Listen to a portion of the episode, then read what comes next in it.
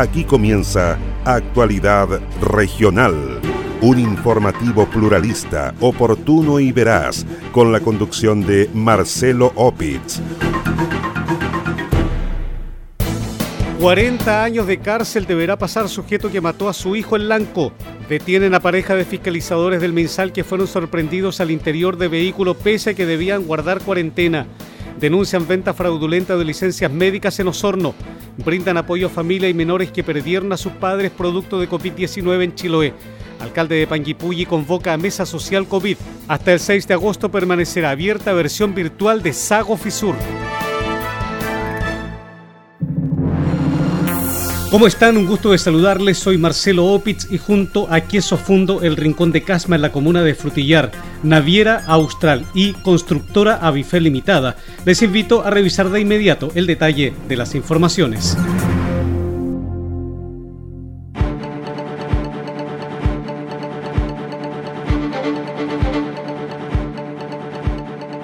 A la pena de presidio perpetuo calificado fue sentenciado un hombre de 25 años de edad que fue encontrado culpable del delito de parricidio en la región de Los Ríos. El sujeto fue llevado a juicio oral, instancia en la que la Fiscalía Local de San José de la Mariquina acreditó su participación como autor de este delito. El hecho ocurrió el 28 de julio del año 2019 en la comuna de Lanco, cuando David Urrea Pineda, bajo los efectos del alcohol, mató a su hijo de un año de edad.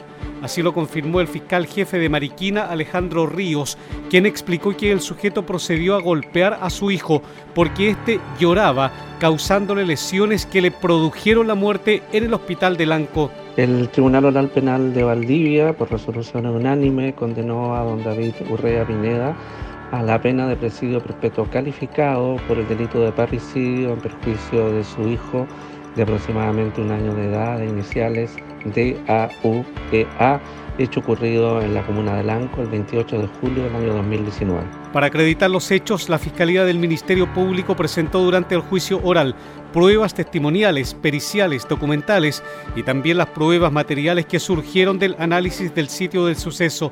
De esta forma, el condenado David Urrea Pineda permanecerá recluido por los próximos 40 años. Como Roberto Santana Padilla fue identificado el joven de 27 años de edad que murió en un accidente de tránsito ocurrido en la comuna de Puyehue. El hecho ocurrió en el kilómetro 30 de la ruta U510 Pichil Radales, donde colisionaron de frente un jeep y un camión de una piscicultura. Debido a la fuerza del impacto, falleció en el lugar el conductor del vehículo menor, dijo el capitán de la primera compañía de bomberos de Entre Lagos, Salomón Hernández. Hasta el lugar se despachó una unidad perteneciente al cuerpo de bomberos de Entre Lagos, quienes una vez llegado al lugar pudimos verificar efectivamente que se trató de una colisión frontal de alta energía entre un vehículo menor, un jeep específicamente, y un camión, el cual eh, quedó a un costado de la ruta. Lamentablemente en el vehículo menor eh, registramos una persona fallecida y una persona lesionada en el camión. Hasta el lugar además llegó personal de CEFAM, quien atendió rápidamente al conductor del camión que estaba involucrado en la emergencia y también personal de carabineros de la tenencia de Entrelagos. Además debió asistir al lugar personal de la segunda compañía del Cuerpo Bomberos de Osorno debido a la presencia de combustible y gas natural comprimido en el camión. Por parte de bomberos, las labores que se realizaron fueron básicamente desenergización de los vehículos, estabilización de estos para evitar eh, desplazamientos posteriores hacia el, hacia el interior de la cuneta, ya que el jeep habría quedado levemente inclinado hacia la, hacia la cuneta. La víctima fatal de este accidente de tránsito es un profesor de la escuela del sector Radales, el cual sufrió el hecho cuando se dirigía a cumplir sus actividades académicas. Las causas del accidente de tránsito están a cargo de personal de la CIAT de Carabineros de Osorno. Detectives de la Policía de Investigaciones están realizando las diligencias para detectar a las personas que están detrás de la venta de licencias médicas a través de redes sociales. El hecho quedó al descubierto tras una denuncia del Colegio Médico de Osorno, cuyos miembros hicieron llegar los antecedentes a la Brigada Investigadora de Delitos Económicos de la PDI. Así lo confirmó el subprefecto Mauricio Estay, jefe de dicha unidad policial, quien llamó a no confiar en este tipo de anuncios ni entregar datos personales a desconocidos. Para nadie es un secreto que en la actualidad existe gran cantidad de dinero circulante, situación que ha sido advertida por los delincuentes quienes han parado en el anonimato principalmente, que entregan las redes sociales, permanentemente están desarrollando nuevos métodos para estafar a la gente, ya sea a través de internet, llamados telefónicos o publicaciones fraudulentas. De esto nos da cuenta la denuncia recepcionada en la PDI esta semana, donde el Colegio Médico de Osorno entrega antecedentes sobre las ventas fraudulentas de licencias médicas que fueron detectadas en una red social. Situación que ya en su génesis es eh, a lo menos dudosa, ¿cierto? O fraudulenta, ya que como todos saben, las licencias médicas no se venden, sino que se extienden por un facultativo, un doctor, un médico, ¿cierto? Producto de una enfermedad o alguna aflicción de salud. El oficial de la Policía de Investigaciones recalcó que con la finalidad de poder ganar la confianza y generar el negocio fraudulento a través del cual esta potencial víctima le va a transferir un monto determinado de dinero, los delincuentes cibernéticos se hacen pasar por funcionarios municipales, por funcionarios públicos, para hacerles caer en esta estafa bueno, las recomendaciones para la ciudadanía son principalmente a no confiar en este tipo de anuncios, no entregar datos, antecedentes personales a personas desconocidas, las cuales harían cualquier cosa para ganarse la confianza. En este sentido hay que ser súper majadero y decir que estos delincuentes cibernéticos con la finalidad de poder ganar la confianza y generar eh, el negocio fraudulento, ¿cierto? A través del cual eh, e-, esta potencial víctima le va a transferir un monto determinado, ¿cierto? Se hacen pasar por funcionarios municipales, funcionarios públicos, con la finalidad justamente de ganar la confianza y hacerlos caer en esta estafa. Por lo anterior, el oficial de la Policía de Investigaciones llamó a quienes se hayan visto afectados por este tipo de delitos a entregar los antecedentes en los cuarteles de la Policía de Investigaciones o bien en carabineros. Más de 2.600 kilos de salmón fueron decomisados por personal de la Capitanía de Puerto de Quillón, en Chiloé. El procedimiento se desarrolló en la rampa de conectividad de la localidad de Curanue, donde desconocidos transferían desde una lancha a un furgón aparentemente recurso salmón. Así lo confirmó el capitán de puerto de Quillón, capitán de corbeta litoral Ricardo Enríquez. El oficial de la Armada detalló que una patrulla de la Policía Marítima se trasladó al sector corroborando la información y que los involucrados, al percatarse de la presencia policial, se dieron a la fuga logrando ser detenidas tres personas. Junto a ellos se incautó un vehículo marca Peugeot modelo Boxer con aproximadamente 2.660 kilos de salmón salar en su interior, dijo el oficial los antecedentes del caso fueron derivados a los tribunales respectivos. Por disposición del magistrado, el recurso incautado fue desnaturalizado para ser transformado en harina de pescado.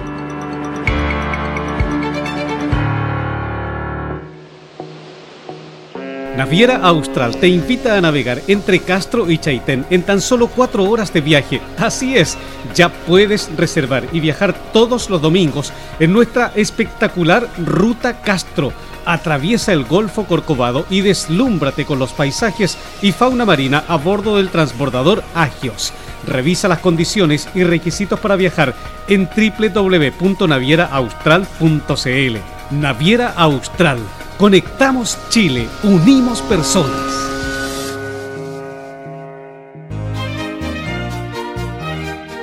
queso fundo El Rincón, un queso mantecoso, exquisito, fabricado por lácteos fundo El Rincón de Frutillar. No puede faltar en su negocio. Pida a un representante de ventas al correo electrónico quesofundoelrincón.com o bien escriba al WhatsApp más 569 76 1034 95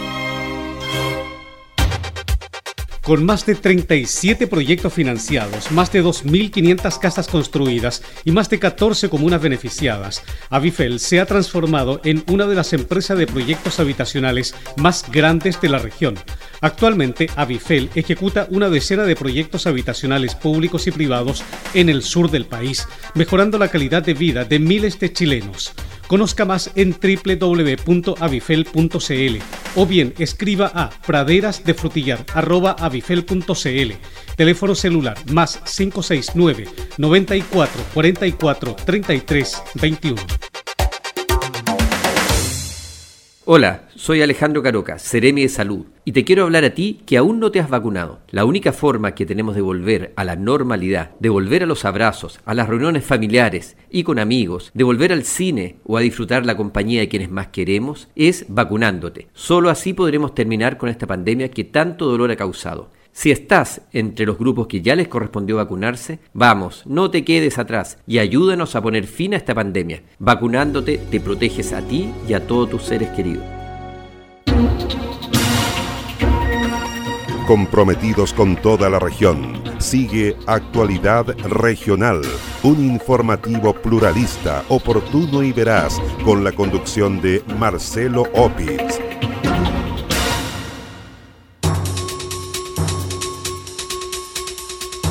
Una pareja de fiscalizadores del Ministerio de Salud fue detenida por carabineros de Chiloé al ser sorprendidos al interior de un vehículo, pese a que debían guardar cuarentena. Según los antecedentes aportados por el jefe de la segunda comisaría de carabineros de Castro, mayor Gustavo Guajardo Celis, la mujer es portadora del COVID-19 y el hombre contacto estrecho. La detención de la pareja se produjo la madrugada de este jueves en el sector Yauyao de Castro, dijo el oficial de carabineros. El día de hoy, cerca de las 1.40 de la madrugada en el sector de Yauyao, personal policial en el marco de los constantes patrullajes preventivos con la finalidad de fiscalizar la normativa sanitaria toque y queda y además de prevenir diversos ilícitos, se percataron de la existencia de un vehículo particular, el cual se encontraba estacionado en la vía pública.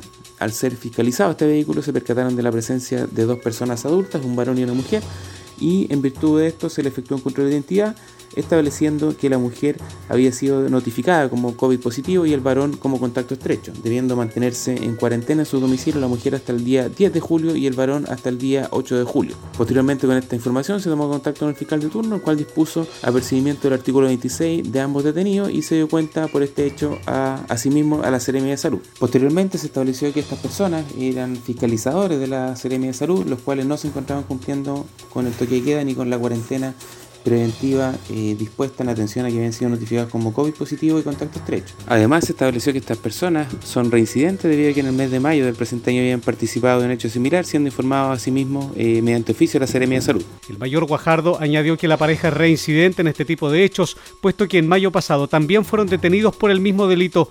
Ambos detenidos fueron puestos a disposición del Ministerio Público por infringir el artículo 318. El Ministerio de Salud confirmó este jueves que siete comunas de la región de los lagos avanzarán a fase 3 de preparación a contar del próximo lunes. Se trata de las comunas de Frutillar, Yanquihue, Puerto Varas, Puerto Octay, Chonchi, Ancud y Kemchi. La información fue dada a conocer por las autoridades del Ministerio de Salud en la entrega del avance de la pandemia por COVID-19 de este jueves. El cambio de fase en estas siete comunas se realizará a las 5 de la madrugada del próximo lunes 12 de julio. El municipio de Quinchao, en Chiloé, se encuentra realizando un proceso de acompañamiento emocional y social a los menores que sufrieron la pérdida de sus padres producto del COVID-19. Se trata de tres niños, todos menores de edad, que perdieron a sus padres con un mes de diferencia producto del coronavirus.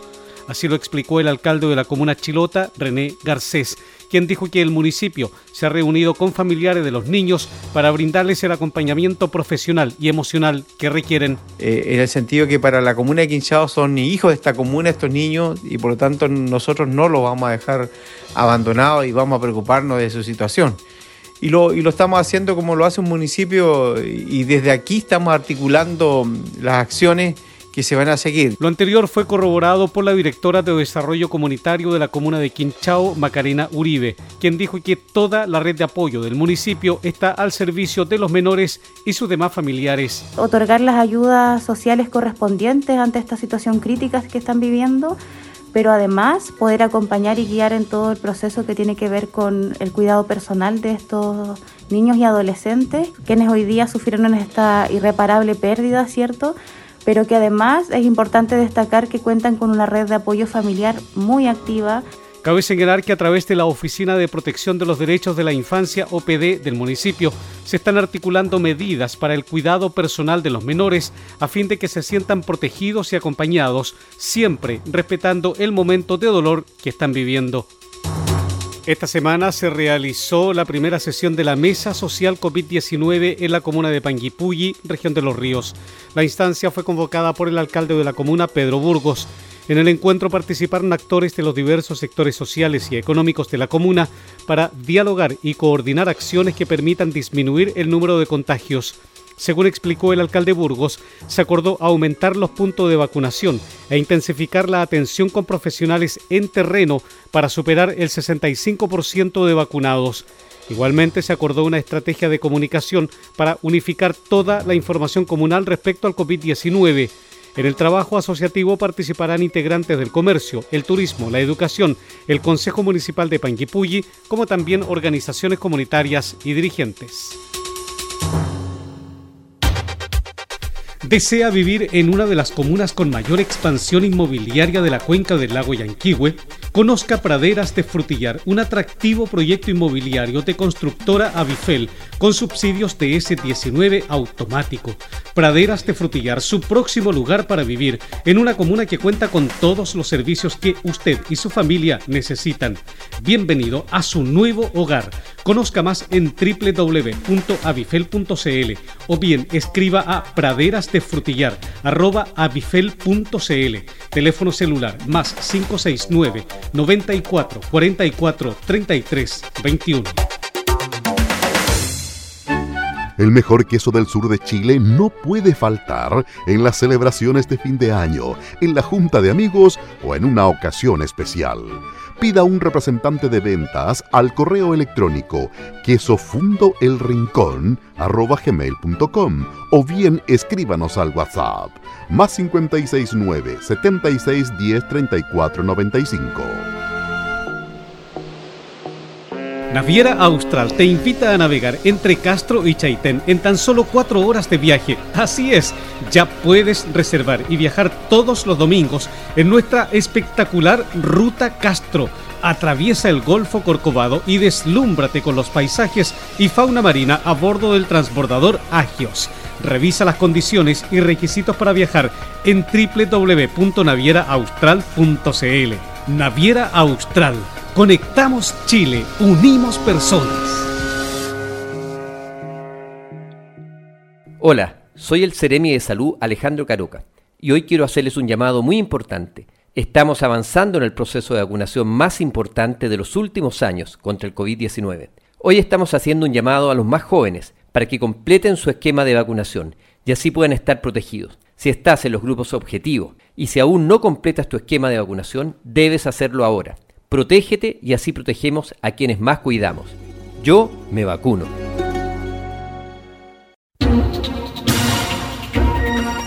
Comprometidos con toda la región, sigue Actualidad Regional, un informativo pluralista, oportuno y veraz, con la conducción de Marcelo Opitz. Este jueves fue inaugurada la primera versión digital de la Sago Fisur, la feria agrícola y ganadera más importante del sur del país. La tradicional muestra agrícola, que este año se desarrollará de manera digital, estará abierta a los cibernautas hasta el 6 de agosto próximo, con exposición de maquinaria y servicios agrícolas y una serie de seminarios técnicos de primer nivel. En la ceremonia inaugural, el presidente de la Sociedad Agrícola y Ganadera de Osorno, Christian Arntz, formuló un potente llamado a la unidad de la familia agrícola ante la incertidumbre y amenazas que enfrenta en la actualidad el sector.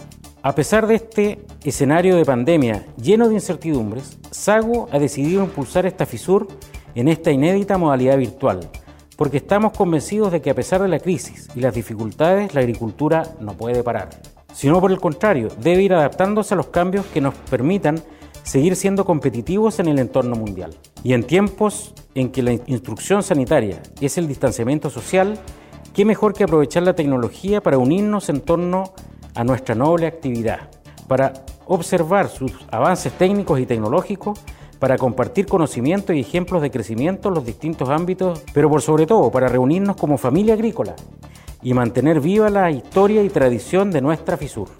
Porque nuestra muestra, a través de la exposición virtual y sus seminarios, sigue hoy y seguirá en adelante, trazando el futuro de este pujante sector económico. De igual forma, Arndt manifestó la preocupación del gremio ante lo que calificó como falta de empatía por parte de los distintos poderes del Estado con el sector, en momentos en que las políticas sanitarias parecen dar un respiro y esperanzas al país de la anhelada reactivación económica.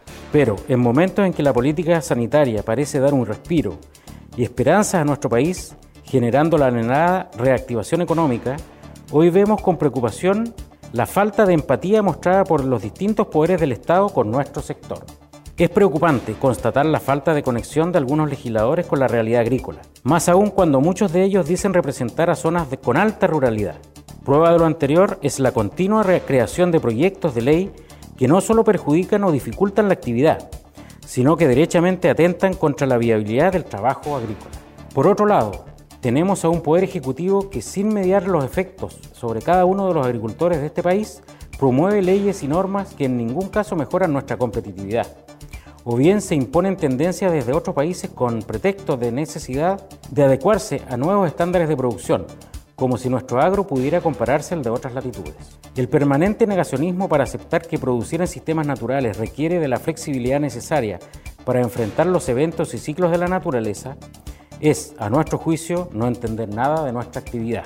De la misma forma vemos con estupor cómo el Poder Judicial está más preocupado de otorgar garantías a quienes cometen actos delictivos que defender a los ciudadanos de bien que cada día ponen todas sus energías en generar riqueza y bienestar a nuestro país. el llamado a todos ellos es a volver al diálogo, volver al terreno, ya que desde una oficina en Santiago es muy difícil conocer cómo funciona nuestra agricultura. La versión virtual de FISUR se extenderá hasta el 6 de agosto con la participación de una interesante variedad de proveedores de servicios e insumos para el agro y una serie de seminarios técnicos de primer nivel a los que la comunidad puede acceder gratuitamente inscribiéndose en la web www.sagofisur.cl. El alcalde de la comuna de Puerto Varas, Tomás Gárate, comprometió el reforzamiento de la oficina municipal en la localidad de Ensenada.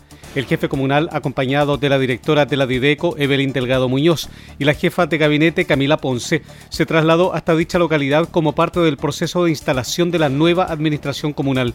Allí sostuvo una reunión con la funcionaria Cecilia Ojeda, donde recabó antecedentes sobre los servicios que brinda actualmente y el detalle del funcionamiento de la oficina y su relación con las organizaciones territoriales territoriales. Muchos vecinos y vecinas que tienen una identidad propia, eh, costumbres, sabidurías, conocimientos que tenemos que poner al centro de nuestro modelo de desarrollo. Para eso esta visita era tan importante, por entender cuáles son el, el, estado de las dependencias de la delegación municipal de Ensenada, ya que tiene que ser y tiene que convertirse en la punta de lanza de un proceso en el cual queremos empoderar a la comunidad local para que pueda ir tomando sus propias decisiones de manera conjunta a un municipio que abre procesos y abre espacios para el encuentro y para la toma de decisiones desde el territorio. A su vez, la directora de la Dideco, Evelyn Delgado, afirmó que para el gobierno comunal es importante generar las confianzas para desarrollar un trabajo colaborativo entre los funcionarios y la comunidad. Para nosotros es fundamental, ¿cierto?, poder conocer a los funcionarios y funcionarias que son parte de los distintos equipos de trabajo y para esta dirección es muy importante generar estas relaciones positivas, un clima de confianza, de compromiso y de respeto dentro de los equipos de trabajo para que esa situación también y ese mismo clima se transmita y se comparta hacia la ciudadanía. Eh, es fundamental, ¿cierto?, entregar un sello de abrir el espacio, de abrir el municipio a la comunidad, de poder generar estos espacios de encuentro en los territorios, conociendo los modos de habitar de cada una de las comunidades. El alcalde de la comuna de Puerto Varas y su equipo de trabajo han recorrido las dependencias municipales para conocer los equipos de trabajo y a los funcionarios, como también a las funcionarias, para dar a conocer los lineamientos base de su administración. Por siete votos a favor, uno en contra y cuatro abstenciones, la Comisión de Medio Ambiente de la Cámara de Diputados aprobó una indicación para prohibir la extracción de materiales o productos desde las turberías, así como la extracción, explotación y comercialización del musgo conocido como ponpón. Se trata de una iniciativa del diputado de C por Chiloé, Gabriel Asensio, que castigará con multas que van desde 10 a 1000 unidades tributarias mensuales a quienes incumplan la normativa de protección y conservación de los recursos naturales, que será sancionado por el Servicio Agrícola y Ganadero.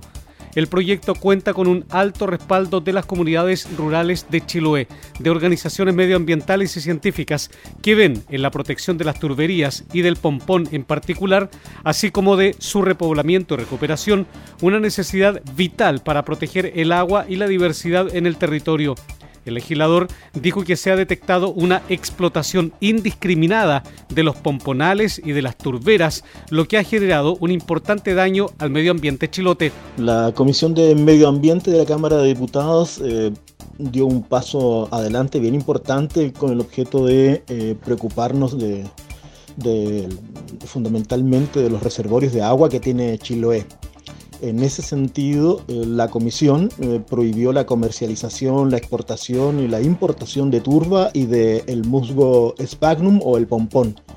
Y eso, eh, luego, ¿no es cierto?, del trabajo que he realizado en, el Congreso y, en la Comisión, me tocó defenderla. Y la discusión fundamental para mí se centra en que hoy día es de vital importancia que nosotros cuidemos los reservorios de agua.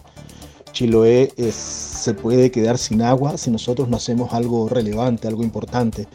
Y eh, los reservorios de agua están en, muchos lugares, pero especialmente en el Pompón. El Pompón es un reservorio natural eh, que, nos permite eh, juntar agua eh, que luego, ¿no es cierto?, se, es utilizada por, por, la gente. El proyecto presentado por el diputado Gabriel Asensio se va a seguir tramitando en la Comisión de Medio Ambiente en las próximas dos semanas. Se estima que en agosto próximo será analizado en la sala de los diputados y diputadas. Profesionales del Servicio de Salud de Valdivia se reunieron con el recién asumido alcalde de Los Lagos, Aldo Retamal, para darle a conocer el proyecto del hospital de la comuna. El objetivo del encuentro fue buscar consensos para dar continuidad al proyecto hospitalario. La reunión fue encabezada por la jefa del Departamento de Arquitectura y Proyecto del Servicio de Salud de Valdivia, Nieves Riveras, junto al coordinador administrativo de la repartición, Roberto Asín, y el alcalde de la comuna. Ambos profesionales presentaron a la autoridad y representantes de la Secretaría Comunal de Planificación SECPLAN el proyecto del nuevo hospital para los lagos, el que será del tipo baja complejidad. En la oportunidad se informó al alcalde que el establecimiento de salud está incluido en el Plan Nacional de Inversiones en Infraestructura Hospitalaria 2018-2022 comprometidos por el Ejecutivo. El alcalde de Los Lagos, Alto Retamal, se comprometió a agilizar los procesos, ya que, dijo, contar con un hospital es una necesidad prioritaria para su comuna.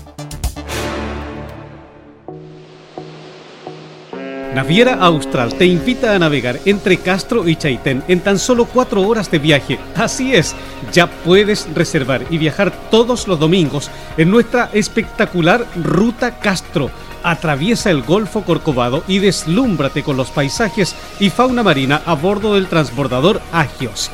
Revisa las condiciones y requisitos para viajar en www.navieraaustral.cl. Naviera Austral. Conectamos Chile, unimos personas. ¿Es usted dueño de un negocio de barrio? Queso Fundo El Rincón. Posee el mejor queso del sur de Chile al precio más conveniente. Contáctese con uno de nuestros ejecutivos de venta y solicite más información en www.quesofundoelrincón.cl. Hola, soy Alejandro Caroca, Ceremi de Salud, y te quiero hablar a ti que aún no te has vacunado. La única forma que tenemos de volver a la normalidad, de volver a los abrazos, a las reuniones familiares y con amigos, de volver al cine o a disfrutar la compañía de quienes más queremos, es vacunándote. Solo así podremos terminar con esta pandemia que tanto dolor ha causado. Si estás entre los grupos que ya les correspondió vacunarse, vamos, no te quedes atrás y ayúdanos a poner fin a esta pandemia. Vacunándote te proteges a ti y a todos tus seres queridos. ¿Está buscando un lugar para vivir? Visite www.avifel.cl y elija el proyecto de vida que está buscando En 30 años, Avifel se ha transformado en una de las empresas de proyectos habitacionales más grandes de la región. Actualmente, Avifel ejecuta una decena de proyectos habitacionales públicos y privados en el sur del país, mejorando la calidad de vida de miles de chilenos. Conozca más en www.avifel.cl o bien escriba a praderasdefrutillar.avifel.cl Teléfono celular más 569 94 44 33 21.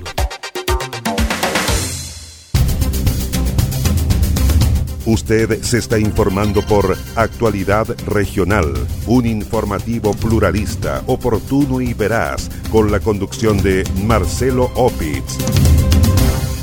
Así estamos cerrando la presente edición de noticias de actualidad regional que hemos presentado a través de Radio Origen de Río Bueno, Antillanca de Osorno, Mía de Río Negro, Viva de Purranque, Frutillar de Frutillar y el Lago Yanquihue, Despierta de Yanquihue, Restauración de Fresia, Los Muermos de los Muermos, Maullín de Maullín, Belén de Puerto Montt, Estuario de Cochamó, Coloane de Kemchi, en la noticia Radio de Castro, FM Siempre de Quillón, Chaitén de Chaitén, Palena Futaleufú y Canal 16 de Horno y Hornopiren de Gualaigüe. Además, en www.prensadelestuario.cl, paislobo.cl, noticiasriobueno.com y actualidadregional.cl, junto a los fanpage Purranque al día de Purranque, el volcán de Frutillar y kilómetro mil del lago Yanqui. Soy Marcelo Opitz y junto a Quiesos fundo el Rincón de Casma en Frutillar, Naviera Austral y constructora Avifel Limitada. Les agradezco su sintonía.